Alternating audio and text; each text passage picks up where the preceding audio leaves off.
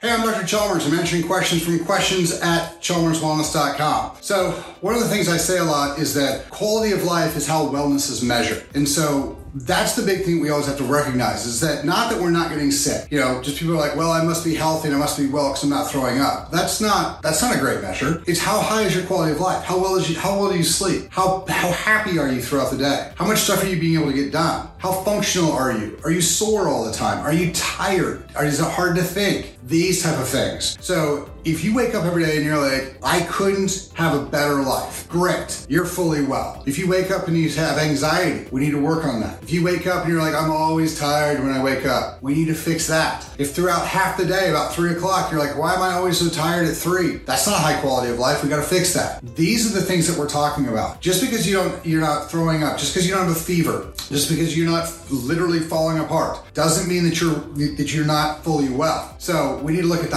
quality of life and ask how awesome do you feel like your life is? And if the answer is not that great, then we don't have full wellness. We need to figure out what pieces of your life need to be turned up so that your quality of life gets better. And so everything around you ends up being impacted for the benefit of, of yourself and for everybody around you. If you guys have any other questions or you need help with your wellness, hit us up at questions at chalmerswellness.com. Thanks.